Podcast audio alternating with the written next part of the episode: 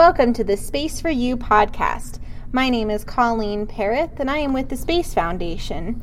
The Space for You podcast is designed to tell the stories of the amazing people who make today's space exploration possible. Today, we are joined by Ed Rosenthal. Ed Rosenthal is the founder and chairman of the board of Florikan ESA.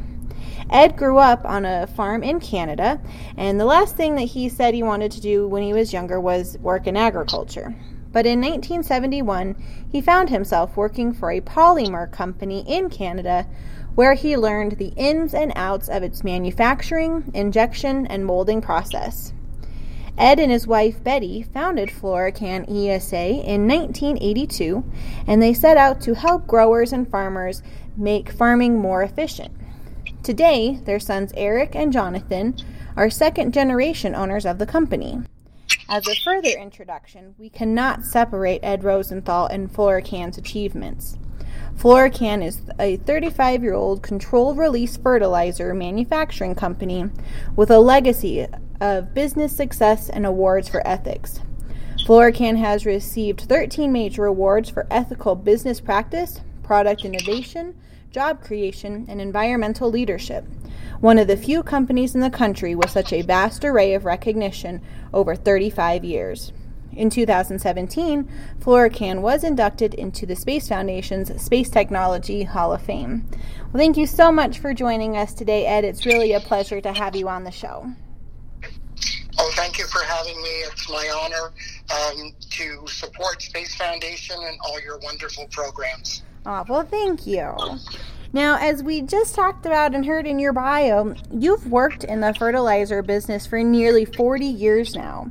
Can you tell us a little bit more about your background and how you got involved in this field?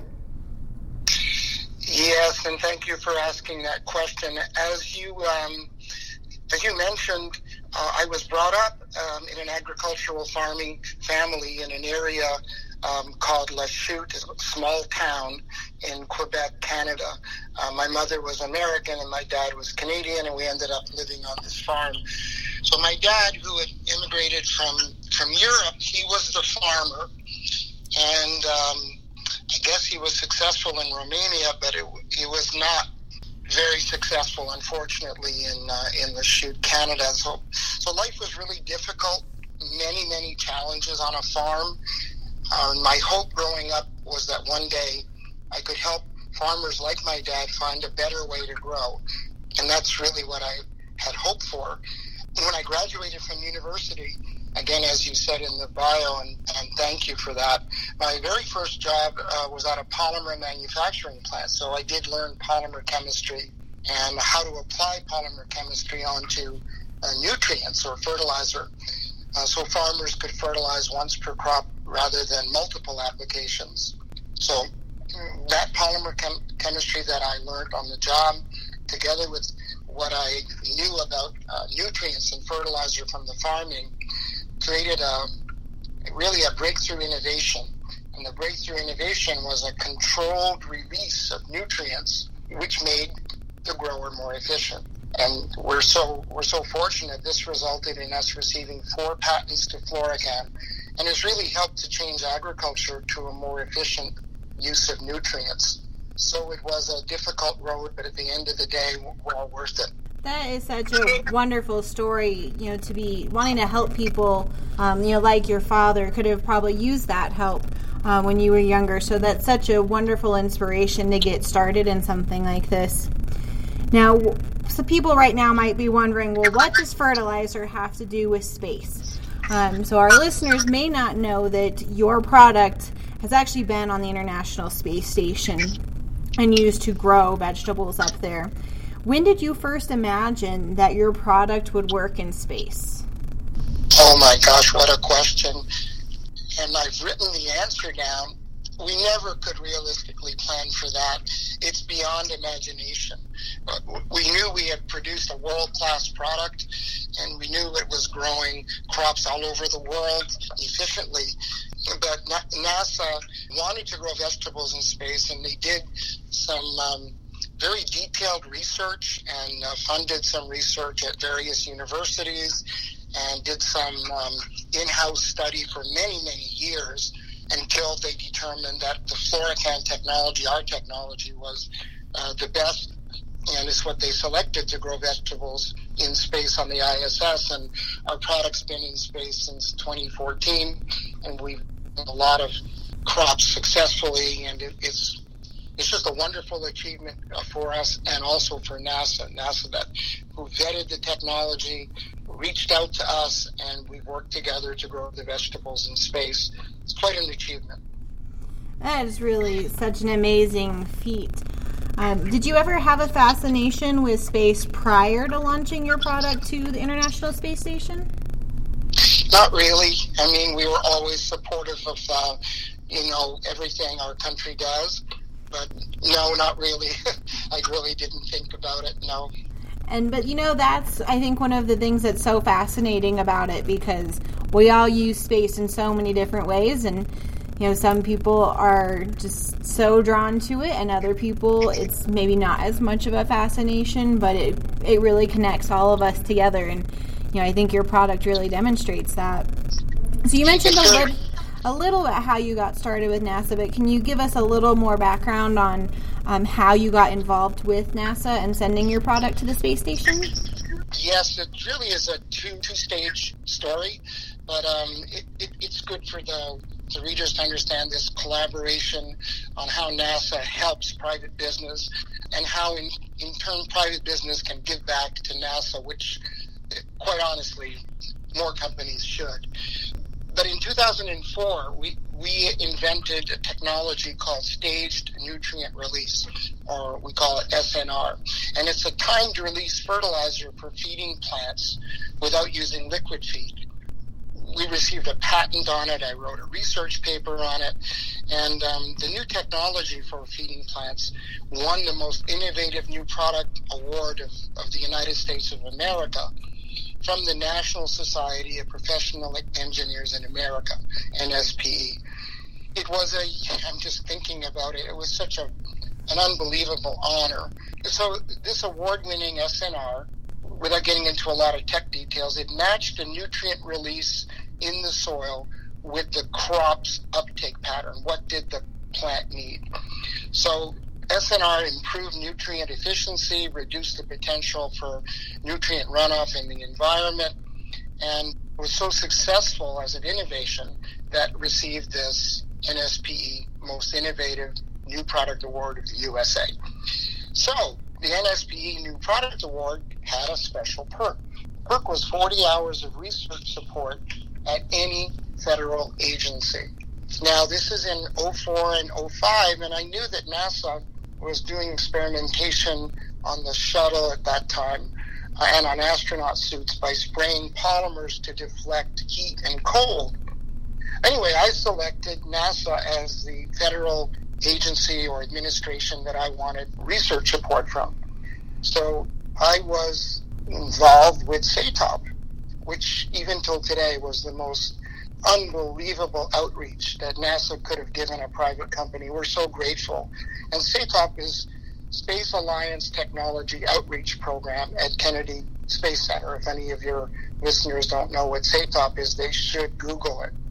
So the SATOP Kennedy Space Center research, it, it helped us to improve the polymer coating on stage nutrient release to make it even a more efficient control of nutrients. And that gives us the ability to say that Florikan controlled release fertilizer masked the spin-off technology. So spin-off means, as you said, what works in space, we were able to get access to that technology and help to improve the fertilization on Earth. That's what NASA is all about. And as we've been saying, you know, this the fertilizer that is time released um, that you all designed was used on the space station, and you've done you know this work with you know SATOP. Can you tell us about the moment you learned your fertilizer would be used to help grow the first vegetable, not only grown but eaten in space? Yes. In 2013, we received a contact us um, email request on our website from uh, Dr. Massa at uh, Kennedy Space Center, and we were invited to consult with the veggie team at Kennedy Space Center, tasked with the growing of fresh vegetables in space for supplementing of the astronaut diet, as well as enhancing life support system. So when, when we received that request, we immediately responded in a positive way, and I've been working closely with a, a space plant biology veggie team at Kennedy Space Center ever, ever since 2013.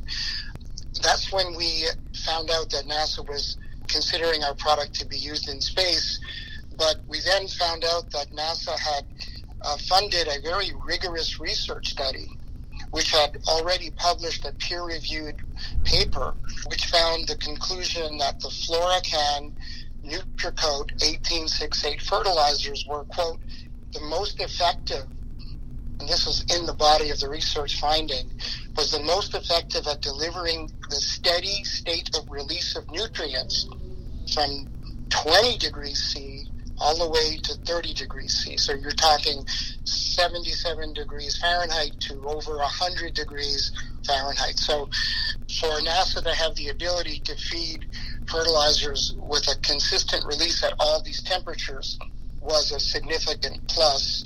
So we're very proud to say that we're part of the Space Plant Biology Program and uh, assisting NASA in maturing veggie technology using the Florikan controlled release fertilizer on the ISS can provide future space pioneers with what's really needed, a sustainable food supplement, which uh, I'll have to say is a critical part of NASA's future space flights. Um, the Mars mission, for example, it's a seven month journey at least, and seven months without any ability to resupply. The uh, colonists, the astronauts, they're going to have to grow their own food. So this veggie technology that we're now working on is going to keep the sustainable food supplement part of um, mission assurance for them to get to Mars. So it, it's really an important if we're if we're going to Mars, we have to feed our astronauts. Absolutely. I mean that is critical. Like you mentioned, it's you know at least seven months to get there, and you know we you can't just send another rocket behind it with food and supplies and that sort of thing. So it's going to be, you know, completely critical. Now, we mentioned at the beginning here that in 2017, uh, Florikan was actually inducted into our Space Technology Hall of Fame along with NASA Kennedy Space Center. How did that feel? It's one of the proudest moments of my life, certainly we're, we're at Florikan so proud to be collaborating with NASA to develop this fresh food sustainable system for astronauts in space. But to be inducted with Kennedy Space Center and SATOP Space Technology Hall of Fame, it's, it's one of those that's it's really hard to describe the feeling of pride and gratitude in the same moment. But that's that's what we felt uh, standing there next to Director Cabana and and uh, Karen Thompson, the Chief Technology Officer at, at Kennedy Space Center. It was quite an honor. And, you know, we work closely with Dr. Massa and Dr. Wheeler and Trent Smith and the whole Veggie team. Dr. Wheeler, who's uh, uh, at Kennedy Space Center, he said something very significant to us, which I've always remembered, and I'd like to read it. He said, Florikan has been a great partner in our pursuit of developing reliable plant and food production systems for the ISS as we press on with human exploration of space. When Dr. Wheeler and the team came to visit our Florikan plant, we had a meeting and he, he also said to me that our expertise had helped to advance their research significantly. So those type of compliments make us feel so proud, even more prouder to be involved with such wonderful researchers as these people at NASA. I just can't say enough good things about them. They're so intelligent and they're so gifted, and yet every time I talk to them, they make me feel that I'm kind of almost equal to them. I'm not. They're they're way smarter than me, but they're down to earth, wonderful researchers and scientists who who just are so open to new ideas and new technology that it makes working with them quite a privilege.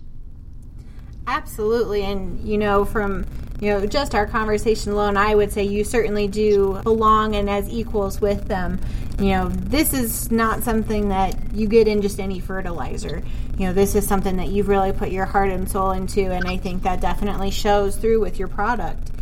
Um, you've got a couple of different products and different technologies. Galaxy One and Nutricote are two of those, and those two technologies have actually been certified as space technologies by us here at the Space Foundation as part of our space certification programs. Can you explain these technologies in layman's terms for our listeners? Sure. Thank you. So we at Florikan, what we do is we engineer specialized polymer coatings that can encapsulate nutrients. And the key is the encapsulation. So we're not applying free nutrients that can uh, dissolve in, uh, in, in the rain or, you know, basically heat and cold can play havoc to. So the encapsulation basically um, controls the nutrients and makes them um, deliver very, very slowly through the coating. This in turn optimizes the plant nutrition and the plants get the nutrition they need as they need it, which means if the plants are pulling it up, you get an, a reduction of environmental impact, which is important. You know, you want the fertilizer to be in the plant and not to leach away. So, so the encapsulation of the nutrients is the critical technology. Ours is a cross-linked polymer, so it's basically got two type of molecules that link together, which basically control both the polymer on the fertilizer and how the fertilizer releases. That's as simple as I as I can make it. It's, it's the encapsulation on the nutrients is the technology. Okay, and that's something, and you kind of hit on this just a little that you know some people may not be familiar with, especially if they've you know never fertilize even their lawn that the the time release is really what's important because for one you don't want to lose the product because then it's not doing its job for the plant but it can uh, have environmental impacts as well correct? Yes. Yes it's really important to apply the exact amount or as close to the exact amount the plant's going to need and to put it where you want it around the plant of course, in space, we put it exactly, you know, in our grow boxes, you know, in the media. But the idea is not to broadcast fertilizer, not to just throw it out willy nilly, but to use a technology like ours, which is the encapsulation, where the fertilizer releases very controlled over a period of time. We have a 100 day, we have a 180 day release, and it's a very straight line release. So what happens is the plants get the fertilizer as they need it. They're able to metabolize it, be very healthy, and there's a reduction of environmental impact. It's really important because if too much fertilizer is applied, it can go into waterways and, you know, the result can be water quality issues like algae bloom and so on. So we tried we tried to just provide a product which was going to help the farmer be so efficient that we get a reduction in environmental impact. That's just incredible. I mean, such a technology. Um, you know, I would definitely say that you know the awards you've won. I think you've made it very clear that very deserving of that. There's so much thought behind it that it's not just a product to make money, but to make things better. I would say, I'm sorry. I just wanted to comment. I think, I think, um, you know, we'll probably talk about it later, but that environmental uh, impact issue, we, we took it really seriously. When Florikan was named as a company in 1982 by Betty and myself, we called it Florikan ESA. And the ESA stands for Environmental Sustainable Agriculture back in 1982. So all of our work, all of these past 40 something years has been to create environmentally sustainable agriculture. So you're going to love this because the fertilizer was developed under those premises to um, both help the grower uh, become more efficient and also reduce environmental impact. The U.S. EPA, United States Environmental Protection Agency, both in 2005 and again in 2008, awarded us the Environmental Leadership Award called the Gulf Guardian Award. And Gulf Guardian is from a program administered by the U.S. EPA. We're the only fertilizer ever to receive the Gulf Guardian Award once we received it twice. There's no other fertilizer company um, that has ever been so honored. And typically, fertilizers and the EPA are at odds. You know, it, it's like, what can you do to force the industry to use nutrients better? Well, in our case, we just were using the encapsulation technology, and the EPA determined we deserve the Gulf Guardian Award. So that's on top of being inducted into the Space Technology Hall of Fame. We have twice been recognized by the United States Environmental Protection Agency. So that's pretty big. That is absolutely huge, and definitely kudos um, to you and your team, your family for for doing that. It's just so wonderful to see you know companies like that that care. Thank you, thank you. Absolutely. Now, one thing that I'm really curious about is you know it, it was a really big deal when the astronauts first ate you know that lettuce on the International Space Station got you know, worldwide attention. Did you get any feedback from the astronauts regarding your product? That's such a great question. We were hoping, um, but we got we got it like kind of um, I, I, guess second-handed because if the vegetables were not grown right, they wouldn't have tasted good, so they wouldn't have been successful. And what we heard from the astronauts is that they really enjoyed the taste of the fresh grown vegetables on ISS. And in, in particular, there's a very uh, nice video on the first lettuce crop on ISS, which, by the way, was outrageous red romaine lettuce. That was the first crop grown on ISS. And um, uh, the, the historic date was August 10th, 2015. Scott Kelly had uh, participated in growing the lettuce and harvesting the lettuce and on that particular day, he tasted it, and his comment was his famous comment on the video. He said, "This is good," and then he said, "Tastes like arugula." That's so hmm. amazing because because lettuce that tastes like arugula means it's very nutrient dense and it's grown properly. So that was the kind of feedback we got that the astronauts really enjoyed growing the vegetables in space and they loved the harvesting and the eating of fresh vegetables. So um, it just made us feel really, really great that the astronauts in, enjoyed it, didn't mind doing all the work to, to grow and harvest it because they're busy people, and then enjoyed the taste. It doesn't get better than that, you know. He didn't have to say your fertilizer was great.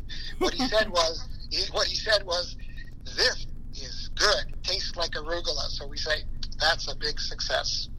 yeah. I would certainly take that as a compliment for sure. yeah, yeah.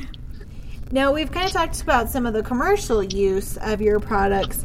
Um, are any of your products available to the general public? And if so, where might they be able to purchase them? Yes, thank you. The um, the wholesale product are available through our distributors, and we have distributors across the country for the 50 pound bag. But if you're if you're which you know they can just contact Florikan and Florikan will tell them who the big distributors for agriculture are in their area. But as far as retail is concerned, uh, the retail brand um, for our partner is called Dynamite Plant Food. You know, they take our actual fertilizer and then repackage it into two pound and one pound containers. The Dynamite Plant Food is available at the Home Depot and Lowe's and um, the Florikan controlled release fertilizer can also be found on Amazon. So Home Depot, Lowe's, and Amazon. And for large quantities of 50 pound bags and up, um, we can get them to our agricultural distributors. They just need to, to send us an email or call us up. Okay. Now, um, the Florikan CRF is a NASA spinoff technology, which you mentioned earlier. What are the applications for the Florikan CRF used on the International Space Station to improve agriculture here on Earth? Yeah, it's another very good question. So, because we found that in space the product could could work in very small areas and without a lot of water. Um, in other words, it had to be so efficient we found that not only in conventional agriculture methods or also growing in pots, but there's a there's a new industry taking hold in agriculture called vertical farming, and that's where you stack the vegetables, whether it be lettuce, cabbage, tomatoes, you stack it up four or five high. And our controlled release fertilizer mixed into the media works tremendously well in this vertical farming. As a result, instead of growing just one lettuce on the ground, if you're vertical farming, you can produce four or five lettuces out of that same growth space, out of that same uh, square foot area. So that's a lot more food for a growing population on Earth. So the vertical farming on Earth basically was uh, commented on by NASA in an article they published in Fertilizer Focus. And uh, if it's okay, I'll just I'll just read that to you. It says, as NASA furthers its investigation into the complicated science of space agriculture, they, meaning Florikan, can use the same technologies to create positive solutions on Earth. And that's what vertical farming is. Is, is that similar farming uh, on ISS where you put the fertilizer into the media, you have a grow box. Here on Earth, you can stack up the baskets, think of them as small grow boxes, and you go from there. So we're very excited. Okay. So, what would be some of the differences of growing veggies in space compared to growing them on Earth? I mean, obviously, there's a few obvious ones, such as you know the gravity issue, but are there other challenges? What else is different? Well, this is the team at Kennedy Space Center who overcame these challenges, and they were um, significant. And all those scientists deserve all the credit for this. But microgravity, of course, was the big difference. That was a challenge. Light, there, there's virtually no light that you can depend on to grow food, and uh, the NASA scientists had to come up with what light system would could be used on ISS that could grow the vegetables. That took a lot of research by, by one of the scientists to basically develop uh, the light system that would work. You know, it ended up being a combination of blue and red wavelengths, which create this pinkish light, which uh, is what provides the good plant growth. So basically, the ability to grow vegetables indoor was created by NASA's discovery of the combination of the red and blue light, which, by the way, you could use those same LEDs inside a, a tractor trailer here on Earth or in somebody's classroom and basically have the same results. So, again, that light development that on ISS that grows vegetables has tremendous applications on Earth to grow food literally indoors.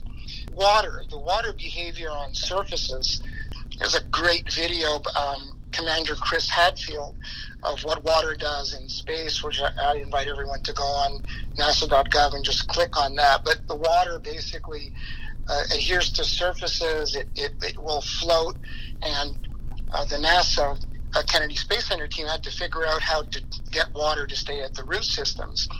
We don't send soil into space, so remember, there's no light, microgravity. Basically, the water is behaving differently than on Earth, and no soil. You know, we can't have bacteria in space, so we need an inert substance. So we had to come up with a replacement for soil. And then my technology, the nutrient solubility, the solubility of each fertilizer nutrient changes in space. So we had to solve that with the with the encapsulation and the controlled release.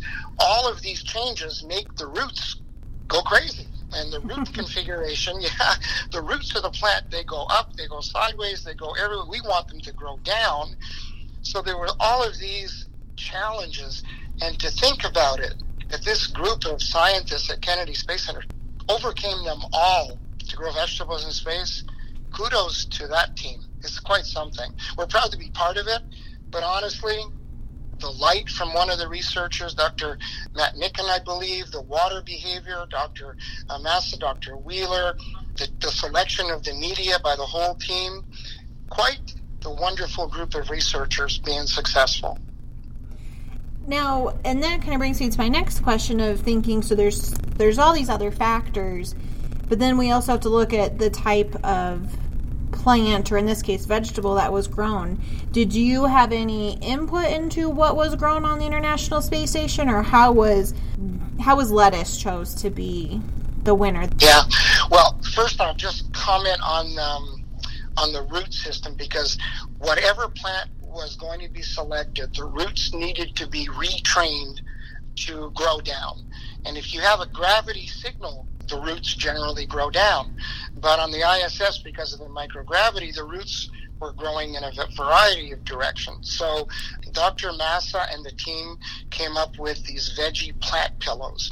The plant pillows, it's great to read about them on nasa.gov, but the roots are enclosed in these plant pillows, which contain the media, contain the Florikan fertilizer, and basically what happens is the roots are signaled grow down within this pillow.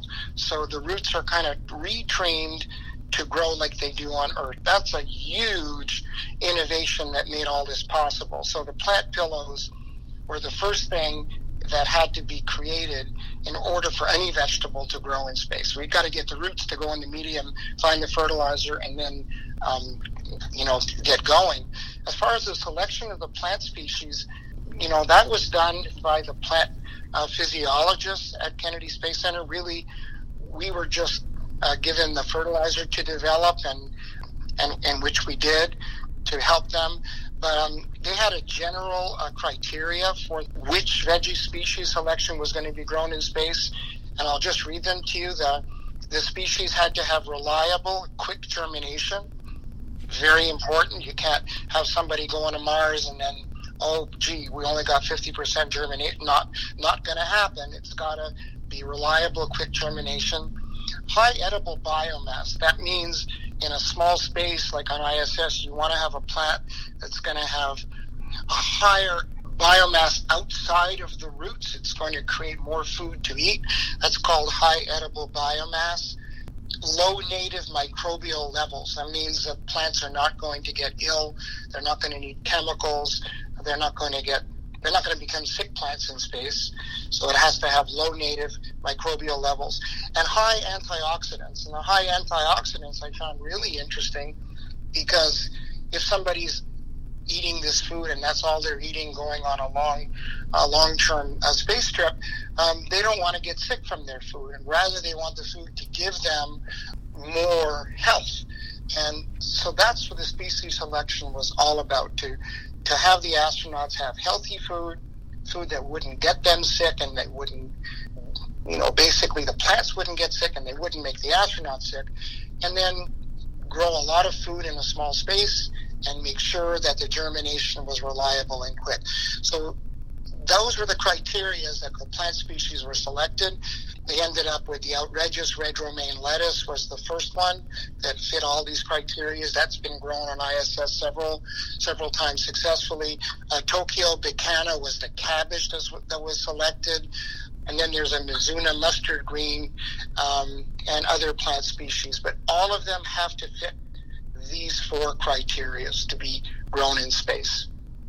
And those criteria make you know perfect sense, especially as you kind of explain them. Of you know, it needs to be able to survive. Some plants thrive, and some you really have to give a lot of love and care to to make them grow. So you know that all really makes a lot of sense of why they would choose you know the lettuce or the cabbage and those sorts of things. Yeah, which lettuce though? That was the key. In other words, one lettuce was selected, not five. Mm-hmm. So one lettuce, one lettuce, the Outredgeous uh, red romaine lettuce was selected, and then the Tokyo Bekana cabbage, and et cetera, et cetera. So it wasn't like we had here on Earth uh, a huge number of plant species that could qualify. There may be others, but these were the ones that basically uh, the NASA spaceflight biology team were able to say these have these criteria, and let's let's use them and grow them in space first. So it's quite the honor for those particular seed companies as well to be selected. Oh, absolutely. And you, you've received awards for having this have happened in space. Um, and I would consider it as you know an unofficial award really to have been selected and to have accomplished all these things but we've mentioned a couple of times now that Florikan has received numerous awards over the years, and we've talked about a few of them. Is there any one or two in particular that stand out as particularly special to you? Well, we mentioned the Gulf Guardian Award from a program administered by the US EPA for environmental leadership in 05 and 08. That's certainly one that will uh, always make me proud of the ESA mission of our company, environmentally sustainable agriculture. Then, of course, the National Most Innovative New Product Award for the whole country from the National Society of Professional Engineers in 04 was a great honor. But there is one more. We received 13 awards for ethical business practices and doing the right thing for our customer. But I'd say 1992, there was a hurricane called Hurricane Andrew that devastated a lot of our customers in South Florida, south of Miami, an area called Homestead. We had hundreds and hundreds of growers who were using our fertilizer product in Homestead. And Hurricane Andrew was a Category Five storm. It just it, it just destroyed that market area. We, as a company, launched the recovery effort and brought them supplies shade cloth, food, water. We literally put the industry back in business again with our recovery.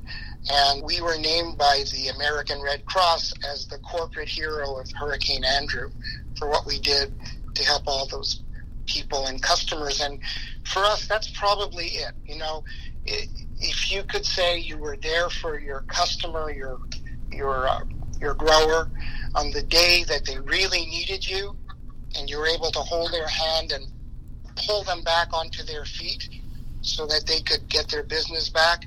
I say that with the American Red Cross and working together and seeing that industry come back from that devastation, that probably is it. That's my proudest award. Absolutely. I would probably agree with you. I think that would be extremely humbling and you know, it's about doing the right thing. So, you know, congratulations to you on that and really all of the awards um, that you. you've won and, you know, you and your organization. You know, we've been talking so much um, between all the different space agencies, really around the world. The private ones, the government space agencies, about going to Mars. You know, Mars, and we've kind of talked about that. You know, it's seven months just to get there, and they're going to need food. But what about when they're there? Is Florikan doing any sort of research for what nutrients would be needed for a Martian fertilizer? We don't think we have to do a specialized Martian fertilizer because it's really interesting when we when we talked about the media selection. You know um, that we couldn't send soil to the ISS to grow plants. We had to select a media that was inert silica clay was selected as the media we use on the ISS to grow vegetables. And it was complicated because silica clay is not commonly used to grow vegetables on Earth and it required a different fertilizer, different water. Silica clay has a very high CEC, which is cation exchange capacity, which means the ability, uh, in, in layman's terms, the ability of the of the nutrients that are in the media to get into the plant. So silica clay, very high CEC. See, it also holds moisture. Anyway, make a long story short, we were able to grow the vegetables in silica clay on ISS. Now, last year, we have a rover on Mars called Curiosity, and Curiosity went to an area of Mars uh, that it hadn't been to before. It drilled down into the Martian environment and pulled up, you know, some of the, the soil or the media on Mars, digested it, and sent us back or sent back the results to NASA. And guess what happens to be on Mars? Silica clay. Silica clay. so either somebody at NASA is really got a good hunch for what Mars is made of, or maybe it was an orbital, but it's right on the money. Make a long story short, what is being used on ISS can be the basis of it'll have to be fine tuned for sure. But the fact that silica clay is there, we just have to continue to ensure that the Florikan CRF feeds the plant sufficiently. But if silica clay is the media on Mars, it's on ISS. We can continue those experiments, and I think that gives them a good chance to be able to grow food on Mars. Obviously, they'll have to be under a dome because of the oxygen and to deflect some of the radiation. But the fact that the media is there, so we're not going to have to send, not possible, send rocket ships of of soil or something from Earth. That's not possible. No. So the fact that the fact that silica clay is there, the fact that silica clay is being used on ISS, those are very significant. So it, it's a big positive. Of course, we know there's water on Mars. You know, so you have that, you have water, you have silica clay, you have certain organic molecules that have been found in the Martian surface. So all in all, it sounds, and I'm sure it's not going to be a very simple turnkey, but it's going to be possible for us to have colonists survive on Mars. So far, so good. That is really exciting. Just to think that we might have everything we need just to to go. Like you said, it's not a turnkey um, necessarily. There's still work to be done, but that's really exciting, and I'm sure for you know the kids that are going to be those astronauts who put their first foot on Mars to think, well, at least I can have a vegetable garden when I when I get up there after a little bit of work. So that's really exciting. Yeah, I, am thinking more like they're going to have to set up those um, vertical farming and use the silica clay. I'm just thinking outside the box. Mm-hmm. You know, you, you know, take some of the water that's found on Mars, run it through a, uh, an RO system so they can get rid of any of the impurities or the salt or whatever. So they'd have potable and good water to to drip onto their plants. If you're doing vertical farming, you could have, you know, the seeds that would come obviously would come from Earth. The silica clay hopefully it's on the Martian planet. You mix in some of the Florikan controlled release, and they might have the ability to grow their own food. We won't know till we get there, but all indications are we're on the right track, and that's all due to Kennedy Space Center, all due to these brilliant researchers that I have the privilege of working with. That's very awesome. And I have to say, this conversation has really been awesome as well. You know, to, to think there's so many things, like I said really at the beginning, that, you know, space and Earth, there's a lot of interchangeable pieces in it. And sometimes it just takes some adapting, but we really can't have one without the other. And the work that Florikan is doing and that you're doing are really helping take us to that next step. So we do appreciate your time so much. You've been a wonderful guest, and I know that our listeners have probably enjoyed this just as much as I have today. Thank you so much. We also are very grateful to Space Foundation. What a wonderful organization. And, and we thank you for inducting us into the Space Technology Hall of Fame. As I said, it's my greatest honor. It's a privilege for us to support Space Foundation and uh, to give lectures on your programs. We'll just go from here. But um, what you did for us in 2017 to acknowledge our work will never be forgotten. Thank you very much. Like I said, it is certainly well deserved. And again, you know, we really appreciate having you on the show today. Thank you so much for the opportunity. I hope the readers and listeners like what they're going to hear. If there's any questions, they can uh, send it in uh, to our website at www.florikan.com, and we'll be sure to answer them. Wonderful. Well, again, thank you so much, Ed. And that concludes this episode of the Space Foundation's Space for You podcast. Keep your eyes and ears open for more Space for You episodes by checking out our social media outlets on Facebook, Twitter, Instagram, and LinkedIn. And of course, on our website at www.spacefoundation.org.